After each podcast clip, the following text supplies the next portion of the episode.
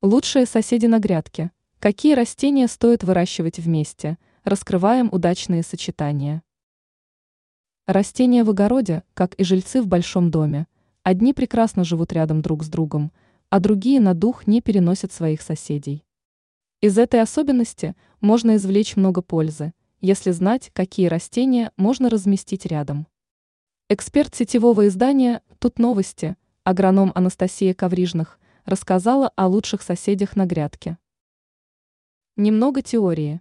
Специалист объяснила, что весь секрет строится на веществах, которые выделяют те или иные растения. У одних культур есть свои особенные фитонциды, которых нет у других. Если найти удачное сочетание, то растения будут взаимно дополнять друг друга. Это и подавление развития бактерий, и микроскопических грибов, и простейших организмов-вредителей. Растение приобретает другой аромат и становится невидимым для насекомых. Удачные сочетания. Почти все растения имеют свою пару, а у многих их не одна и не две.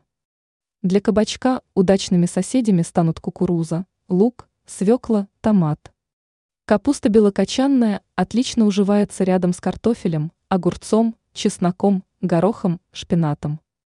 Рядом с картофелем стоит посадить лук репчатый, фасоль, календулу, баклажан или ту же капусту. Для моркови столовой хорошими компаньонами станут огурец, капуста брокколи, горох, лук-порей, петрушка, шпинат. У томатов тоже есть свои предпочтения.